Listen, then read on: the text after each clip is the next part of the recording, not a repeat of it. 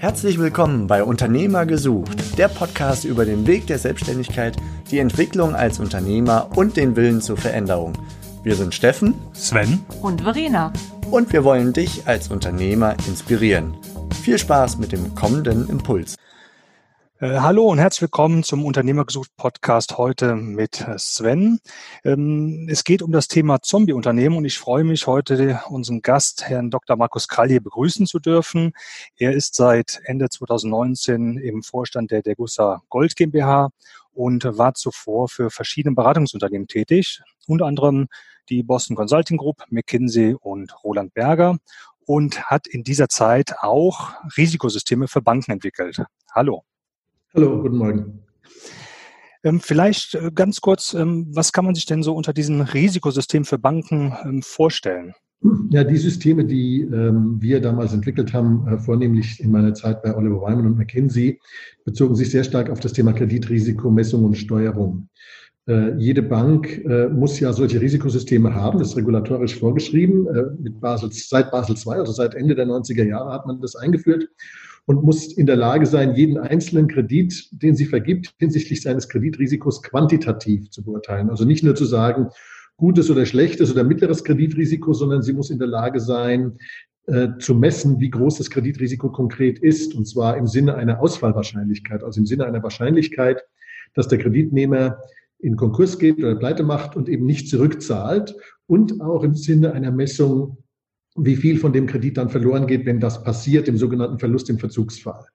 Ähm, diese Systeme zu bauen, ist eine relativ große Übung. Man braucht umfassende äh, Kenntnisse in Statistik und Mathematik und man muss äh, diese Systeme mit umfassender empirischer ähm, Datenlage unterlegen, so dass man dann herausfinden kann, was denn eigentlich die bestimmten Faktoren dieser Wahrscheinlichkeit sind und wie das dann übersetzt werden kann in die gesamten Steuerungssysteme der Bank hinsichtlich Kreditvergabe, Kreditbepreisung, äh, Rückstellungen für Kreditrisiken und so weiter und natürlich auch Kapitalunterlegung.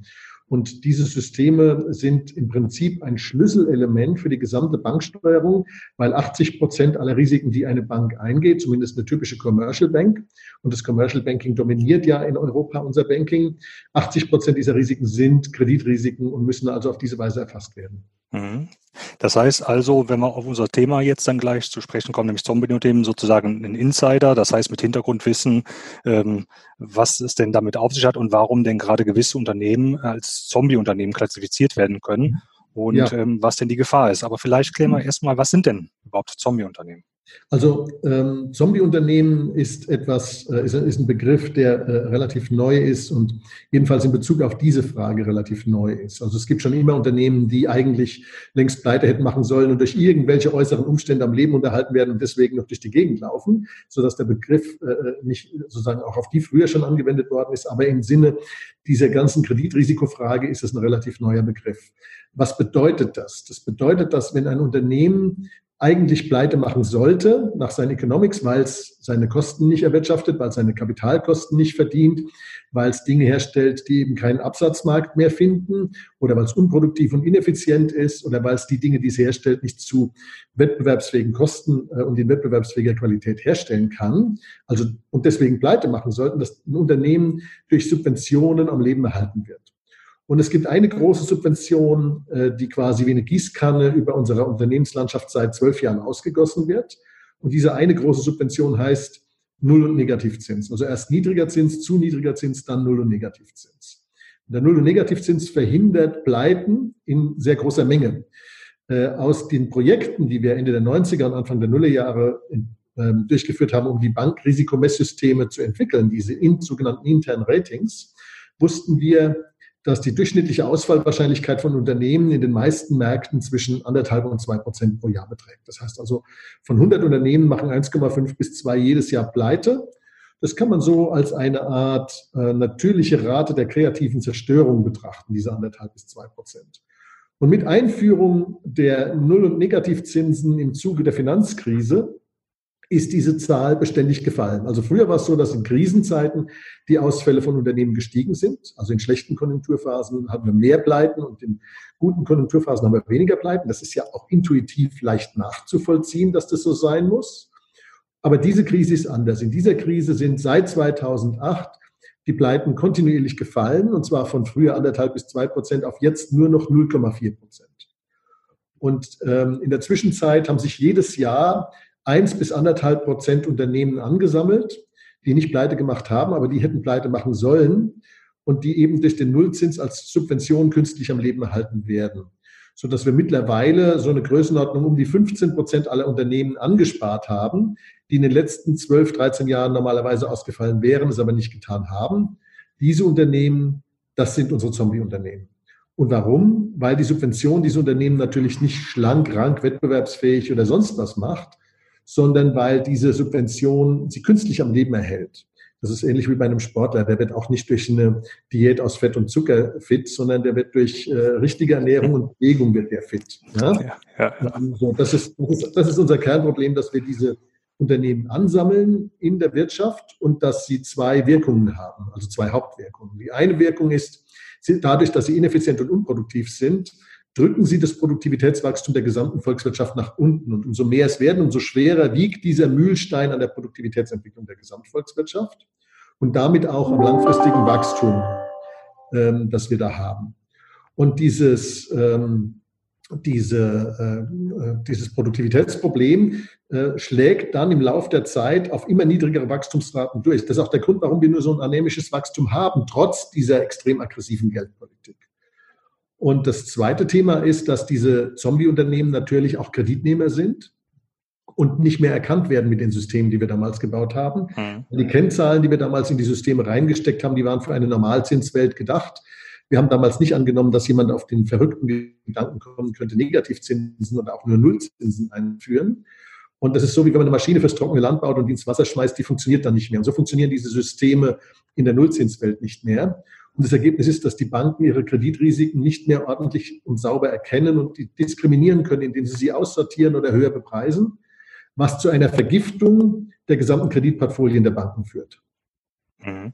Und ähm, wir hatten jetzt gerade ganz kurz kam zur Sprache, dass äh, solche Zombie-Unternehmen zum Beispiel gar nicht mehr den Bedarf oder den Druck verspüren, ähm, im Grunde einen Nutzen oder einen großartigen Mehrwert für seine Kunden vielleicht äh, erzeugen zu müssen. Da kann ich doch als Unternehmer eigentlich fast schon sagen, ist doch, ist doch alles gut. Äh, ich brauche mich fast gar nicht mehr anstrengen. Ich muss eigentlich nur noch gucken oder hoffen, dass es ähm, sozusagen es mit der EZB äh, weiterläuft ähm, und es ja, kann mir fast egal sein, ob ich da. Aber dieses Problem, dieses Problem haben wir sogar in doppelter Weise. Das betrifft nicht nur die Zombies, das betrifft auch die gesunden Unternehmen. Denn die gesunden Unternehmen, denen wird ja vorgegaukelt durch das billige Geld und auch durch den billigen Euro, dass sie eine Wettbewerbsfähigkeit gegenüber dem Rest der Welt hätten, die sie gar nicht mehr haben.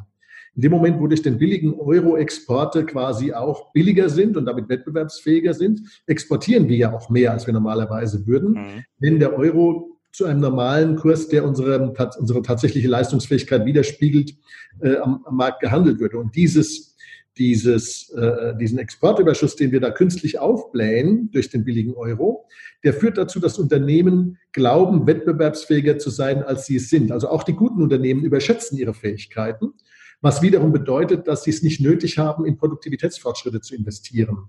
Das heißt, auch die guten Unternehmen fallen in der Wettbewerbsfähigkeit zurück und auch im Produktivitätswachstum zurück, weil sie das Trainingsprogramm, das früher die starke D-Mark für die deutsche Wirtschaft dargestellt hat, nicht mehr haben, sondern weil sie quasi in einem weichen Lala-Land ähm, äh, einer, einer, eines vorgegaukelten, einer vorgegaukelten Wettbewerbsfähigkeit existieren können. Und das spült zwar jetzt erstmal riesige Gewinne rein, aber langfristig ist das natürlich schlecht, weil es dieses Trainingsprogramm jetzt nicht mehr gibt. Mhm. Und ähm, ich kann mir auch vorstellen, wenn wir jetzt darüber sprechen, was hat das denn für Auswirkungen, vielleicht auch auf gesunde oder potenziell gesunde Unternehmen.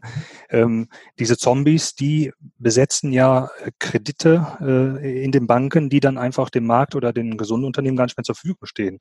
Ähm, das heißt, es ist nicht nur die Volkswirtschaft sozusagen betroffen oder vielleicht der Endkunde an sich, sondern auch andere Unternehmen äh, leiden darunter, wenn ich das so richtig ja. verstehe. Also das ist eins, wobei wir ja im Moment noch keine Kreditverknappung haben. Äh, die Kreditverknappung, die äh, haben wir erst, wenn mal die Zombies anfangen zu kippen, was über kurz oder lang der Fall sein wird, weil sie dann zu Verlusten in den Banken führen, zu Eigenkapitalverlusten und das Eigenkapital die Voraussetzung ist, Kredite vergeben zu können. Äh, insofern wird diese Wirkung im Moment noch nicht durchschlagen, aber es hat eine andere, einen anderen, eine andere Nebenwirkung, nämlich die gesunden Unternehmen, die sind ja verflochten mit den schlechten Unternehmen. Und wenn Sie sich vorstellen, normalerweise haben Sie in einem Jahr anderthalb bis zwei Prozent Ausfälle. Jetzt haben wir nur noch 0,4 bis 0,5 Prozent. Und dann in einer Wirtschaftskrise hat man früher vielleicht gehabt, dann haben wir drei Prozent Ausfälle. Und wenn es gut gelaufen ist, hat man nur ein Prozent gehabt. Ja? Das heißt also, was wir hier normalerweise gesehen hätten in, einer, in einem konjunkturellen Abwärtszyklus, wäre, dass wir drei Prozent Ausfälle hätten. Und die gesunden Unternehmen sind in der Lage, solche Ausfälle auch gut zu verkraften, wie auch die Banken. Denn nicht nur die Banken haben ja Kredit ausstehen bei den Unternehmen, sondern auch die Unternehmen untereinander stehen ja in Lieferanten- und Abnehmerbeziehungen.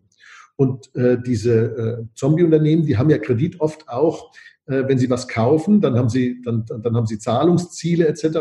Wenn die jetzt mal ausfallen, nicht zu zwei oder drei Prozent, sondern zu fünf oder zehn Prozent, weil diese Pleiten irgendwann nachgeholt werden, dann haben die gesunden Unternehmen auch ein riesiges Verlustpotenzial und viele gesunde Unternehmen können von diesem Strudel, der dann sich brechenden Welle angestauter Zombie-Kreditausfälle, Zombie, äh, können dann mit in den Abgrund gezogen werden, was sie normalerweise in einer normalen konjunkturellen Situation locker überstanden hätten, weil sie damit geplant haben.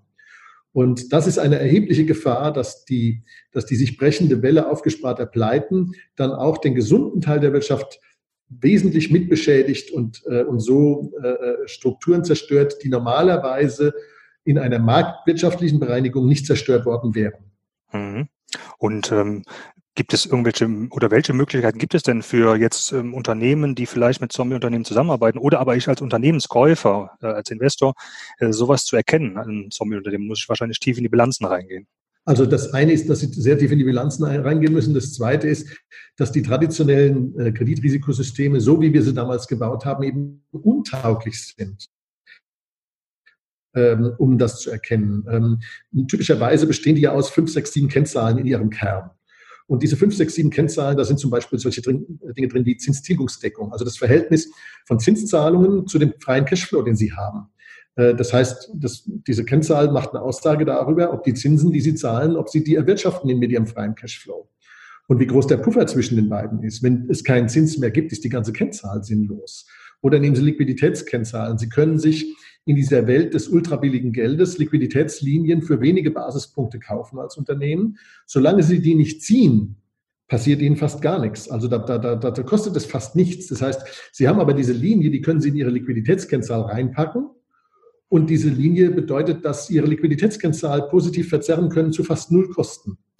Und auch die geht ins Rating rein und so weiter. Also das heißt, die Kennzahlen sind alle beschädigt und es ist keine triviale Übung herauszufinden, welche Unternehmen denn tatsächlich Zombie-Unternehmen sind, wenn die ganzen traditionellen Messinstrumente, die zur Verfügung stehen, alle durch, ihre, äh, durch, durch den Nullzins in ihrer Diskriminanzfähigkeit geblendet wurden. Hm. Das heißt aber, man muss es wahrscheinlich so verstehen, nicht diese Ratings oder diese Kennzahlen sind eigentlich fehlerhaft oder falsch. Die Welt, in der wir aktuell leben, das heißt diese Nullzinswelt, die ist einfach nicht korrekt, wenn ich das so richtig verstehe. So kann man es sehen, so kann man es sehen. Im Grunde, wir haben eine Maschine fürs trockene Land gebaut und die Jungs haben sie ins Wasser geworfen. Was gibt es denn für Möglichkeiten für Unternehmen oder ähm, Unternehmer, äh, dem entgegenzuwirken? Hat man überhaupt als Unternehmen da eine Chance oder ist das eine Sache, die ich als Unternehmer, als einzelnes Unternehmen überhaupt gar nicht beeinflussen kann? Oder also, was, was muss man da warten? Was ich den Unternehmen rate, sind mehrere Dinge. Das eine ist, möglichst wenig Kreditexposure nach außen zu haben, also möglichst wenig Forderungen an Unternehmen zu haben, ähm, die, äh, äh, mit denen sie in Liefer- und Abnehmerbeziehungen stehen.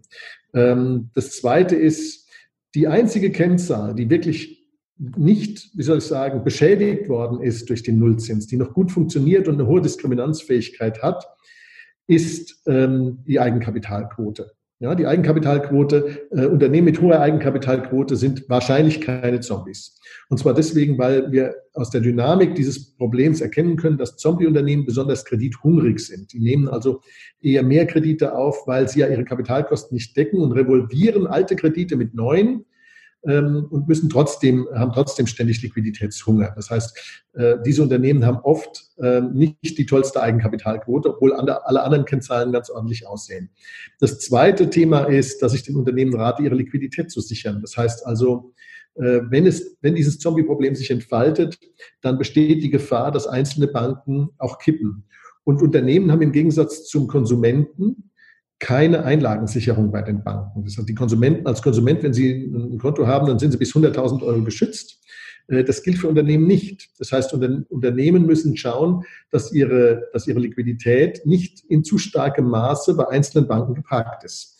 Äh, auch da rate ich zu äußerster Vorsicht. Also teilweise gehen Unternehmen ja schon her äh, und nehmen Beträge von 10, 15, 20 Millionen aus der Bank raus und lagern es in, in Tresoren ein, ähm, weil da haben sie wenigstens keine Negativzinsen und verlieren können sie es da auch nicht, im Gegensatz zur Bank. Ja, da können sie es nämlich verlieren, wenn die Bank pleite geht.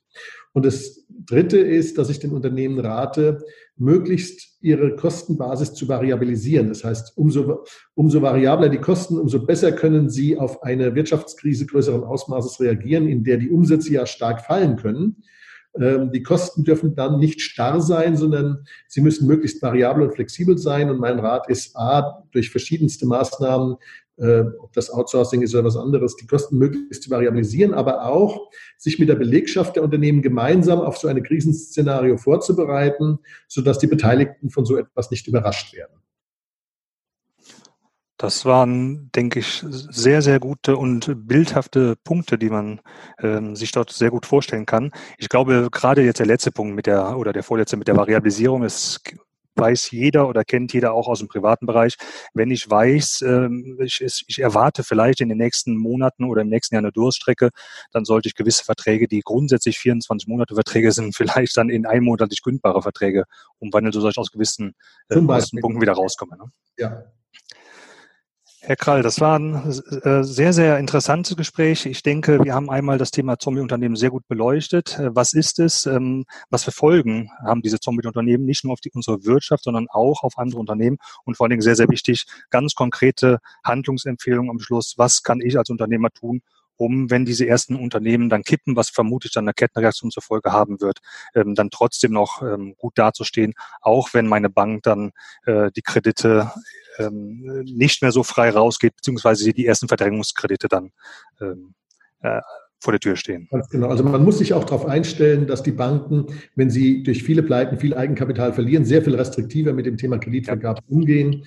Und insofern ist der Rat, äh, geringen Leverage zu haben, Liquiditätsvorräte zu haben, sie nicht unbedingt auf der Bank zu haben und eben die Kosten zu variabilisieren. Ich glaube, ein Unternehmen, das dann auch noch über Produkte verfügt, äh, die im Markt generell wettbewerbsfähig sind, hat dann eine gute Chance, auch so eine Krise, äh, ich sag mal, zu überwintern, ja. Super.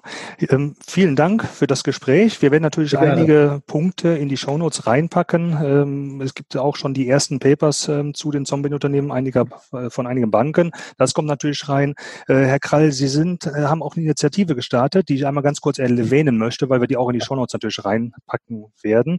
Das ist die Atlas-Initiative. Ähm, das ähm, werden wir natürlich auch unten reinpacken.